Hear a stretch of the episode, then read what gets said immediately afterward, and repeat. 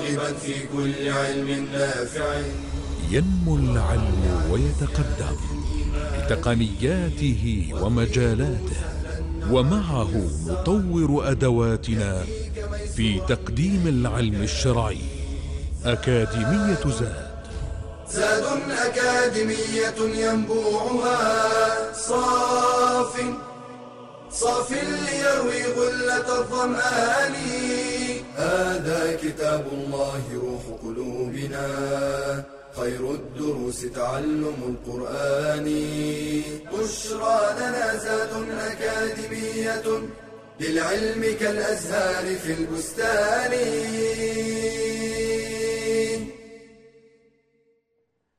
الحمد لله رب العالمين. أحمده سبحانه وتعالى حمدا كثيرا طيبا مباركا فيه. ثم الصلاة والسلام الأتمان الأكملان على خيرة خلق الله أجمعين. سيدنا ونبينا وحبيبنا محمد عبد الله ورسوله وعلى آله وأصحابه إلى يوم الدين. سبحانك لا علم لنا إلا ما علمتنا إنك أنت العليم الحكيم. اللهم علمنا ما ينفعنا وانفعنا بما علمتنا وزدنا علما. ما شاء الله كان. ونعوذ بالله من حال أهل النار. اللهم لا سهل إلا ما جعلته سهلا وأنت تجعل الحزن إذا شئت سهلا. اللهم ارزقنا الإخلاص والتوفيق والقبول والعون إنك ولي ذلك والقادر عليه. ثم أما بعد أهلا وسهلا ومرحبا بكم أيها الكرام.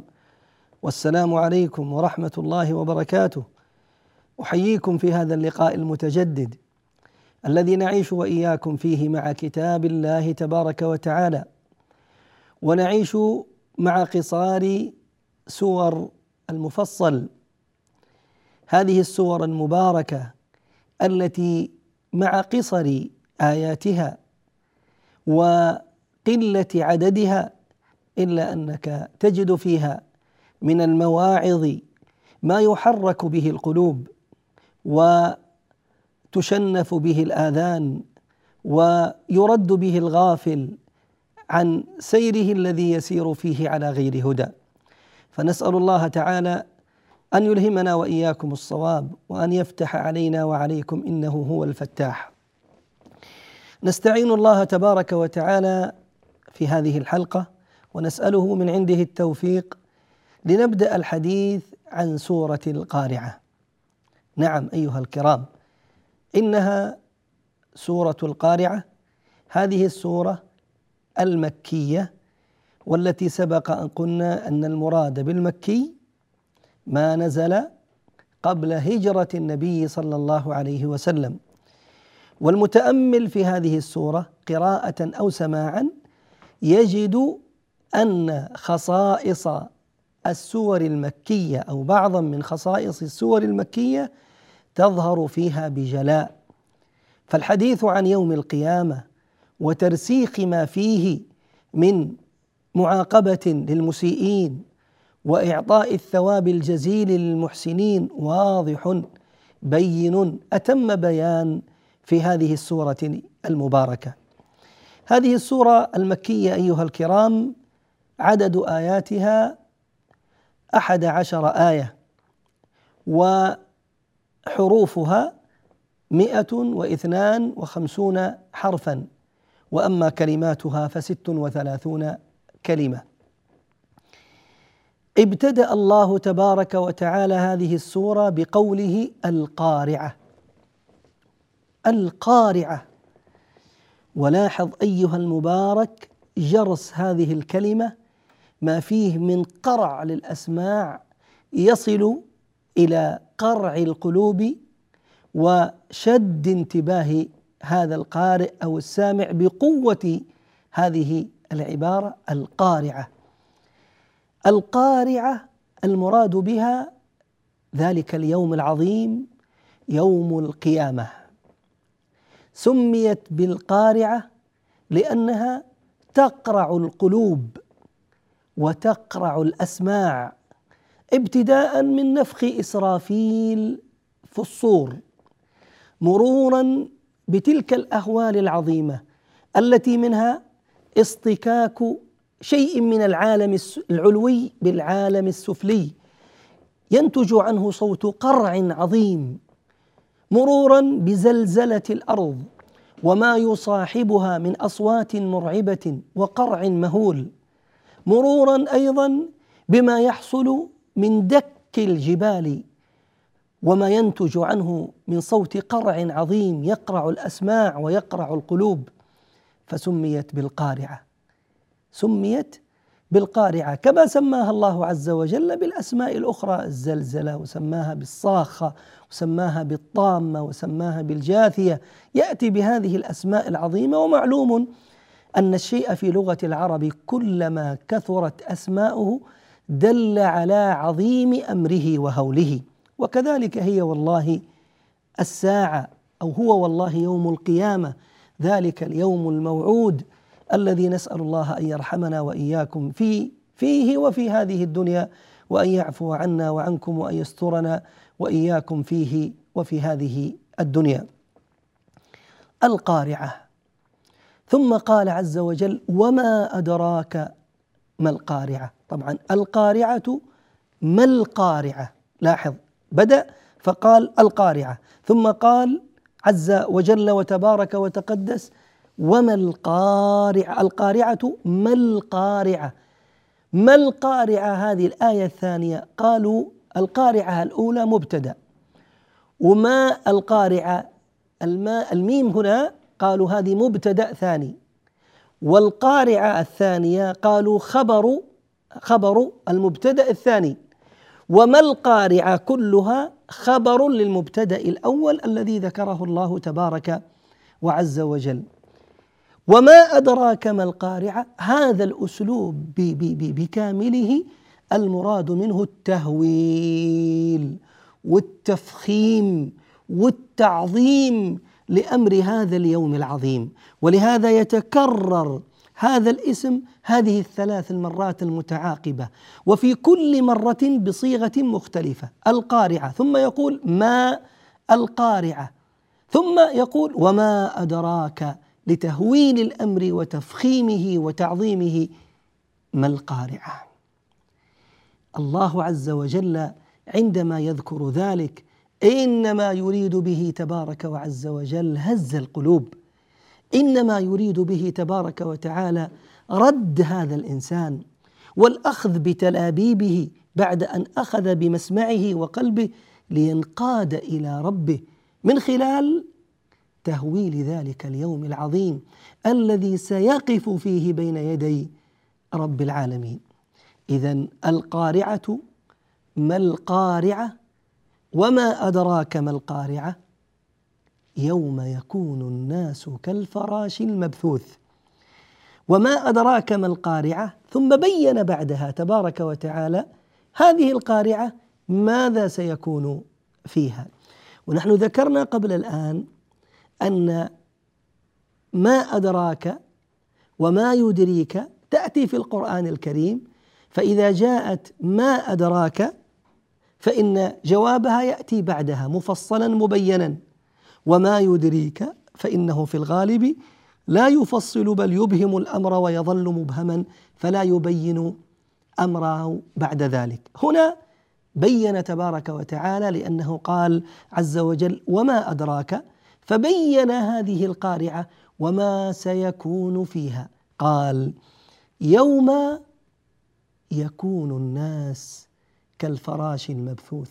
هو يوم ولكن أي يوم يوم مقداره خمسين ألف سنة خمسين ألف سنة ولك أن تضع تحت هذا عدة خطوط حمراء لتعرف عظيم الموقف في ذلك اليوم العظيم أسأل الله أن يرحمنا وإياكم وللحديث بعد الفاصل إن شاء الله بقية. بشرى أكاديمية للعلم كالأزهار في البستان.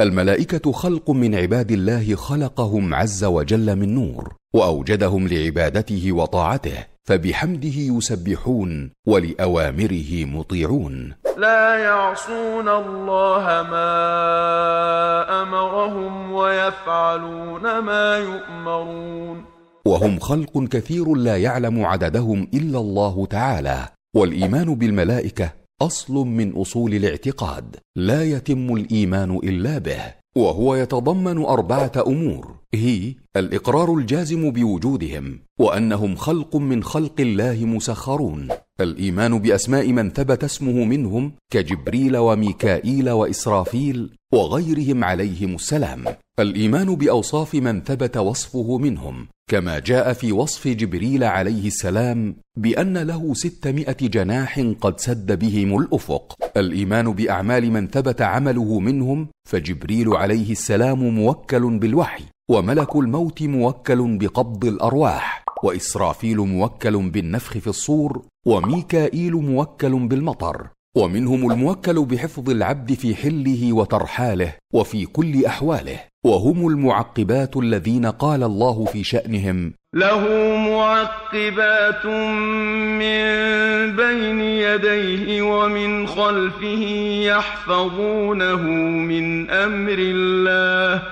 ومن الملائكة حملة العرش ومنهم زوار البيت المعمور. قال النبي صلى الله عليه وسلم فرفع للبيت المعمور. فسألت جبريل فقال هذا البيت المعمور يصلي فيه كل يوم سبعون ألف ملك إذا خرجوا لم يعودوا إليه آخر ما عليهم.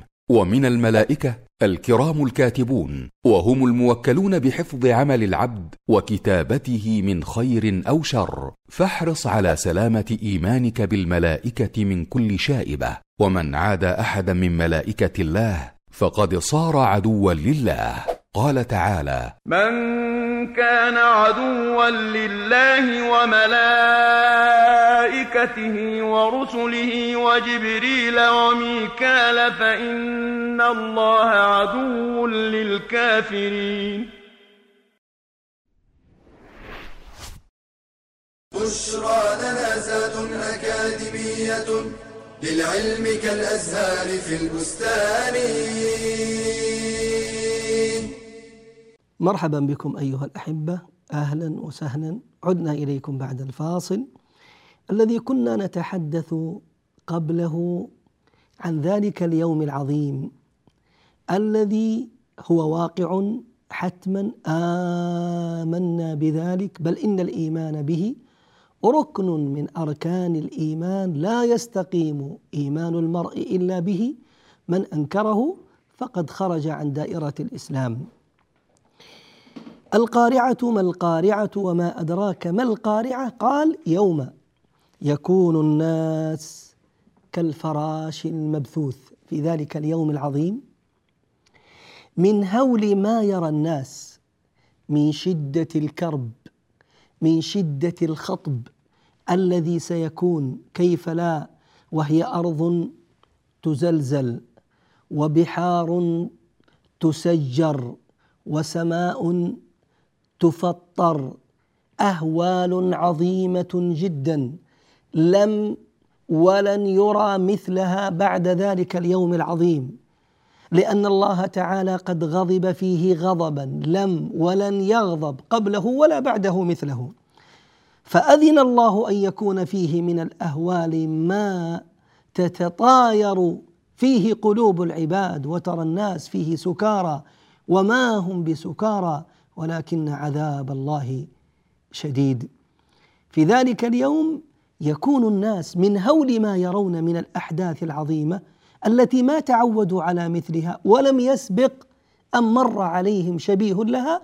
يوم يكون الناس كالفراش المبثوث. الفراش مراد بها تلك الحشرة الصغيرة التي تقاد وتلقي بنفسها في النار عند رؤيتها لها. الفراش المعروف الفراش المعروف هذه الحشرة الصغيرة. المبثوث يعني المنتشر المت... الموزع في كل مكان متفرق في كل مكان. فحركتهم حركتهم عند تلك الأهوال ورؤيتها حركة غير مستقيمة غير منتظمة. ولله المثل الاعلى هل رأيت في يوم من الأيام وأسأل الله أن لا يرينا وإياكم ذلك حقيقة؟ أناس في مكان معين وقع لهم زلزال خطير أو أثير ثار بركان رهيب أو وقع هدم لبناية أو حريق أو ما شابه ذلك من القوارع والكوارث التي تشاهد الآن في أرجاء الدنيا. انظر إلى حال الناس حال انتشارهم من نقطة وقوع تلك الكارثة. تجدهم ينتشرون فعلا ها كالفراش المبثوث في حالة غير منتظمة غير مرتبة متفرقين. كل إنسان يريد أن ينجو بنفسه فقط. كذلك الناس في ذلك اليوم العظيم. مع هذه الأهوال تراهم كالفراش المبثوث. وكما قال تعالى في آية أخرى كأنهم جراد منتشر. كأنهم جراد منتشر في كل الأرجاء وفي كل مكان.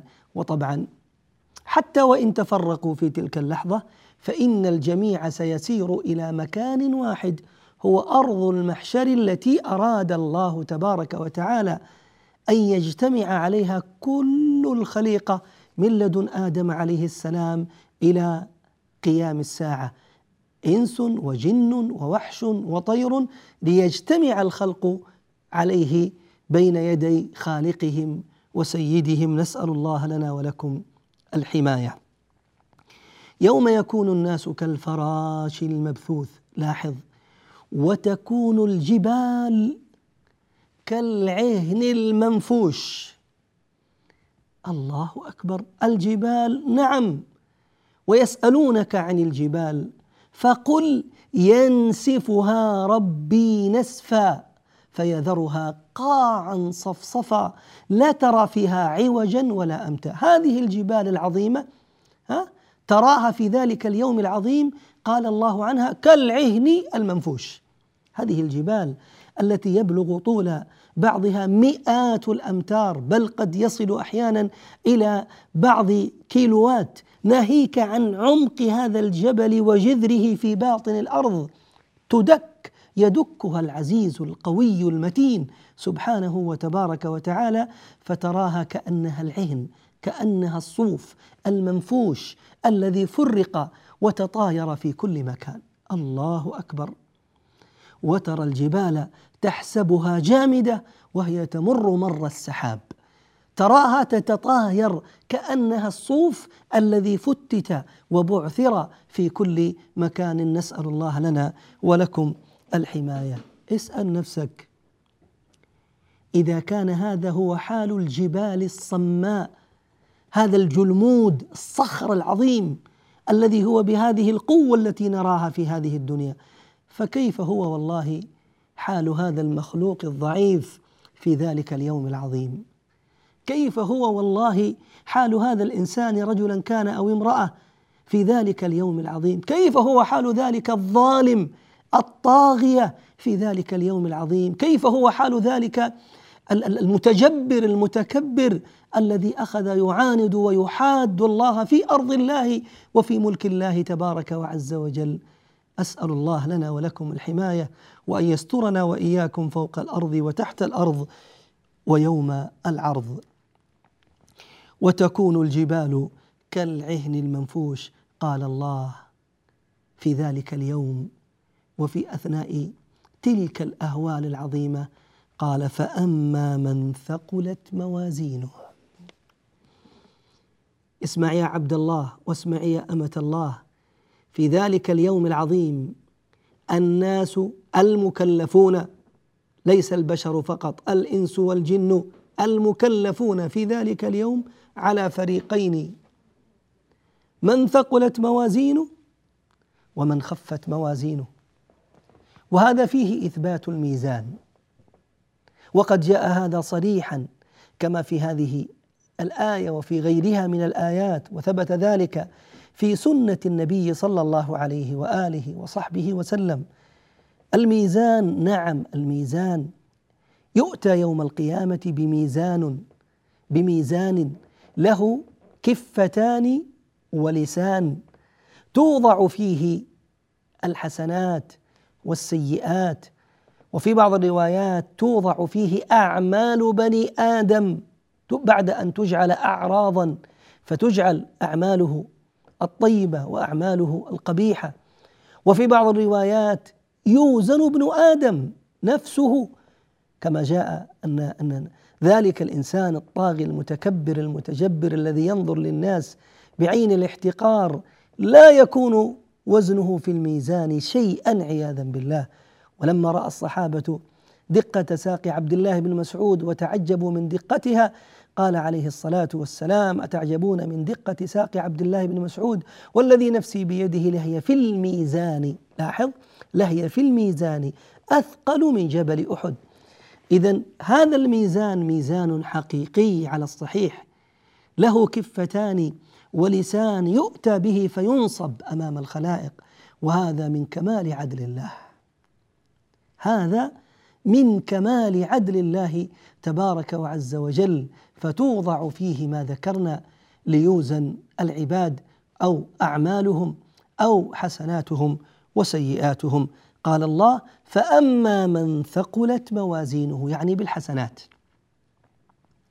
ثقلت موازينه يعني بالحسنات. بالصلاة بالصيام بالزكاة وغيرها من الأعمال المتعدية التي هي أفضل كصلة رحمه وبره لوالديه وحسنه لجواره وسعيه في نفع الخلق وبذل الخير لهم من جاه ومال وما شابه ذلك ودعمه لأعمال البر من جمعيات تحفيظ قرآن ومشاريع خيرية والقيام على فقراء ومساكين فتثقل تثقل هذه الموازين تثقل هذه الموازين بالحسنات ولا تحقرن من المعروف شيئا.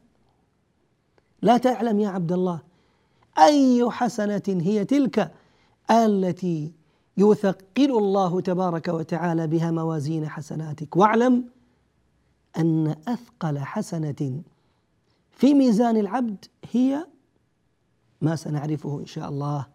بعد الفاصل بإذن الله تعالى. بشرى لنا زاد أكاديمية للعلم كالأزهار في البستان.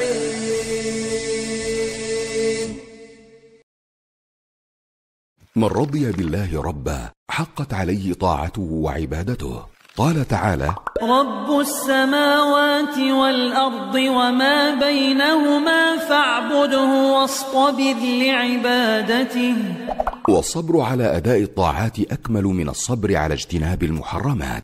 وطاعة الله تحتاج إلى أنواع من الصبر كالصبر على الإخلاص فيها ومدافعة دواعي الرياء والغرور والصبر على الاتباع فيها وتكميلها. والصبر على ترك التقصير فيها والابتداع والمداومة عليها وعدم الانقطاع.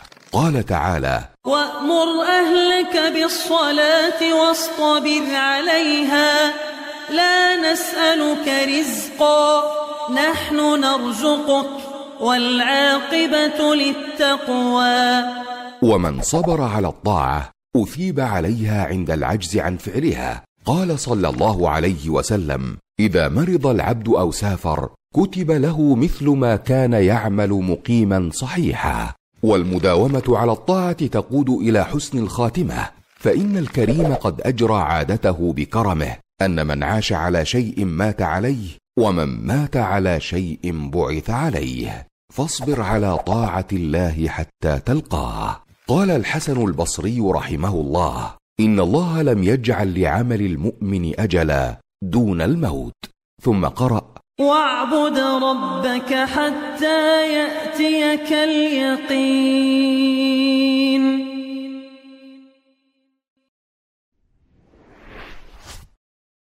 بشرى لنا زاد أكاديمية للعلم كالأزهار في البستان. حياكم الله أيها الكرام. أهلا وسهلا ومرحبا بكم. عدنا إليكم بعد هذا الفاصل.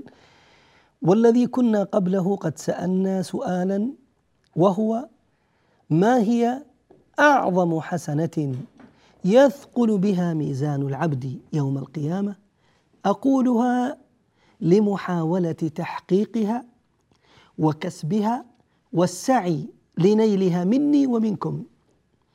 إنها يا عباد الله حسنة التوحيد الموجودة في كلمة لا إله إلا الله نطقا وتحقيقا في الواقع العملي. نعم إن أعظم حسنة يكتسبها العبد بين يدي الله عز وجل يوم القيامة هي حسنة التوحيد كما جاء في حديث صاحب البطاقة في صحيح البخاري النبي صلى الله عليه وسلم أخبر يوم القيامة عن عبد يأتي وقد مدت له سجلات كل سجل مد البصر كلها سيئات ومعاصي. فتوضع هذه السجلات في كفة سيئاته فتثقل كفة السيئات. حتى أن هذا العبد من شدة ما يرى من ثقل ميزانه ظن أنه هالك لا محالة. ثم تخرج له بطاقة. هذه البطاقة مكتوب عليها لا إله إلا الله. لا إله إلا الله. كلمة التوحيد هذه الكلمة الطيبة التي أصلها ثابت وفرعها في السماء. فيقول هذا العبد وما تغني هذه البطاقة أمام هذه السجلات؟ هذه البطاقة الصغيرة. ماذا تفعل أمام هذه السجلات؟ هناك لا يظلم عند ربك أو لا يظلم عند ربك أحد. فتوضع تلك البطاقة في الكفة الأخرى فترجح كفة لا إله إلا الله. وتتطاير تلك السجلات تطيش كلها تذهب كأنها لم تكن تثقل كفة الحسنات بكلمة التوحيد تثقل كلمة التوحيد بكل سيئة من السيئات. ولكن متى هذا يا عبد الله؟ إذا حقق العبد التوحيد تحقيقا صحيحا يريده الله عز وجل. بمعنى لا يكون العبد محققا للا إله إلا الله وهو داع لغير الله تبارك وتعالى. كيف يقول لا إله إلا الله؟ وهو في الحقيقة يعبد غيره يدعو غيره يرجو غيره. نعوذ بالله يستعين بغيره. فصرف العبادة لغير الله أو لجهة أخرى مع الله كولي أو جني أو ملك أو ما شابه ذلك. في الحقيقة هذا لم يحقق لا إله إلا الله. وخرج من دائرة التوحيد بفعله هذا لما أشرك في توحيد الألوهية. كيف يكون محققا للتوحيد؟ من اعتقد أن غير الله أو مع الله من يحييه أو يميته أو يضره أو ينفعه. فإن أفعال الله عز وجل من حقيقة التوحيد ألا نصرفها إلا إليه. فتوحيد الربوبية هو إفراده بأفعاله كما أن قبله توحيد الألوهية إفراد الله بأفعالنا نحن. كيف يكون محققا للتوحيد يا عباد الله؟ من أخذ يعطي مخلوقا غير الله صفة لا تليق إلا بالله فأخذ يدعو ميت قد مات منذ ألف سنة أو مئة سنة أو خمسمائة سنة أو قريب أو بعيد. يدعوه من دون الله.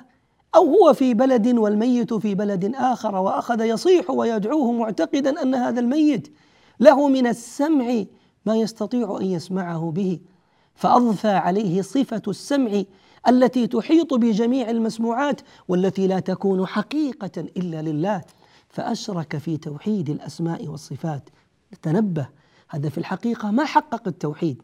إذا إذا أردت أن تكون محققا للتوحيد فحققه فعليا. في ألوهيتك بأن تفرد الله بأفعالك من دعاء ونذر وخوف ورجاء وذبح.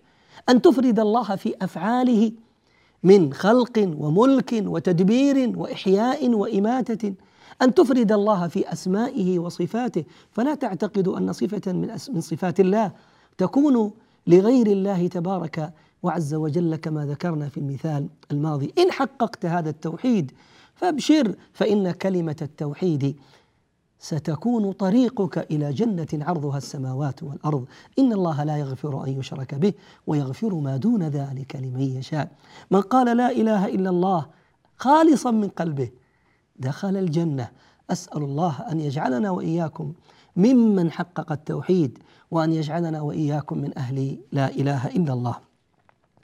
فمن فأما يقول الله فأما من ثقلت موازينه يقول الله تبارك وتعالى فأما من ثقلت موازينه فهو في عيشة راضية. قلنا ثقلت يعني بالحسنات فهو في عيشة راضية يعني مرضية قد رضيها رضي بما فيها من جنة عرضها السماوات والأرض فيها ما لا عين رأت ولا أذن سمعت ولا خطر على قلب بشر. كيف لا يرضى هذا العبد بما أعطاه الله عز وجل وهو سيعيش في الجنة فيكون خالدا مخلدا فيها بعد أن يذبح الموت بين الجنة والنار؟ اذا فهو في عيشة راضية عيشة مرضية لا فيها سخط أبدا. الفريق الثاني الله يعيذنا وإياكم منه ومن أهله قال وأما من خفت موازينه نعوذ بالله. خفت موازينه يعني بعظيم السيئات التي ارتكبها فميزان الحسنات خف لديه لأن الميزان الآخر ثقل بذنوبه ومعاصيه التي فعلها. فخفت موازينه. نعوذ بالله. التي كان يجب أن تثقل بالحسنات خفت بقليل الحسنات التي وضعها فيها وثقلت الكفة الأخرى. قال فأمه هاوية. أعوذ بالله. فأمه هاوية. الضمير في قوله تعالى فأمه. الهاء هنا الضمير هذا. قيل يعود على ذات الشخص. والمراد بالأم هنا أي أم رأسه فهو يهوي على أم رأسه في جهنم. يهوي على أم رأسه في جهنم. وقيل المراد بالأم هنا أي النار لأن النار مرجع لهؤلاء الذين خفت موازينهم. لأن النار مرجع لهؤلاء الذين خفت موازينهم وهي محلهم نعوذ بالله من النار. ولهذا فإن مرجع الإنسان دائما في الدنيا إلى إلى أمه فهذا الكافر أو هذا الفاجر مرجعه إلى النار التي هي أمه لخف لخفة موازينه. هاوية هو اسم من أسماء النار. فمن أسماء النار أنها الهاوية وذلك لأن من ألقي فيها أخذ يهوي إلى أن يصل إلى قعرها. نعوذ بالله. وفي يوم من الأيام يسمع عليه الصلاة والسلام وهو جالس مع أصحابه صوتا صوت دوي. فيقول يقول لهم عليه الصلاة والسلام أتعلمون ما هذا؟ قالوا الله ورسوله أعلم. قال هذا صوت حجر ألقي به من شفير جهنم قبل كذا وكذا. من الزمان والآن يصل. قبل سبعين خريف سبعين سنة والآن يصل إلى إلى إلى قعر جهنم. فذاك يهوي على أم رأسه عياذا بالله في نار جهنم وهو في حال هويه معذب فيها. يا أخي إذا كان فقط كما جاء في الحديث الصحيح يأتي بأنعم أهل الدنيا. رجل فاجر كافر لكنه من أنعم أهل الدنيا عيشة رغيدة منعم في هذه الحياة بالمال والجاه وغير ذلك. فيغمس في نار جهنم فقط غمسة ليس يهوي فيها هذه السنين وإنما يغمس يغمس فيها غمسة واحدة ثم يخرج فيقال له عبدي هل رأيت نعيما قط؟ ستين سنة مئة سنة مئتين سنة عاشها في الدنيا وإن كان من الأمم التي قبلنا سبعمائة ثمانمائة ألف سنة يتنعم هل رأيت نعيما قط؟ فيقول لا وعزتك يا رب. بغمسة واحدة نعوذ بالله في نار جهنم. لا وعزتك يا رب ينسى بتلك الغمسة ذلك النعيم الذي رآه تماما. فما بالك الذي يظل يهوي في أمه الهاوية في نار جهنم؟ أعاذنا الله وإياكم منها. فأمه هاوية. ثم يأتي بأسلوب التفخيم والتعظيم للنار. وما أدراك ما هي؟ نار حامية. هذه النار نار حامية شديدة الحرارة. أوقد عليها كما في الأثر أوقد عليها ألف عام حتى احمرت ثم أوقد عليها ألف عام حتى ابيضت ثم أوقد عليها ألف عام حتى اسودت. فهي سوداء مظلمة وإن كان في الأثر ضعف. هذه النار التي من شدة ما, ما, ما, ما فيها من الحرارة تشتكي إلى الله عز وجل إذ أكل بعضها بعضا كما في الصحيح فيأذن الله عز وجل لها بنفسين نفس في الشتاء ونفس في الصيف. فما يأتينا من برد الشتاء فهو منها من الزمهرير الموجود فيها وما يأتي من حر الصيف فهو من حرها ووهجها. نعوذ بالله نار تلظى أعد الله فيها أصنافا وألوانا من العذاب لكل كافر مجرم عنيد. نسأل الله بأسمائه الحسنى وصفاته العلى أن يعيذنا وإياكم من النار وأن يحرم أجسادنا وأجسادكم ووجوهنا ووجوهكم على النار وأن يجعلنا وإياكم من أهل الجنة دار الأبرار ووالدينا وجميع المسلمين ومن أمن على دعائنا. آمين. والحمد لله رب العالمين. وصل اللهم على سيدنا محمد وعلى آله وأصحابه إلى يوم الدين. يا راغبا في كل علم نافع. ينمو العلم ويتقدم بتقنياته ومجالاته ومعه نطور أدواتنا في تقديم العلم الشرعي. أكاديمية زاد. زاد أكاديمية ينبوعها صاف. صاف ليروي غلة الظمآن. هذا كتاب الله روح قلوبنا. خير الدروس تعلم القرآن. بشرى لنا زاد أكاديمية. للعلم كالأزهار في البستان.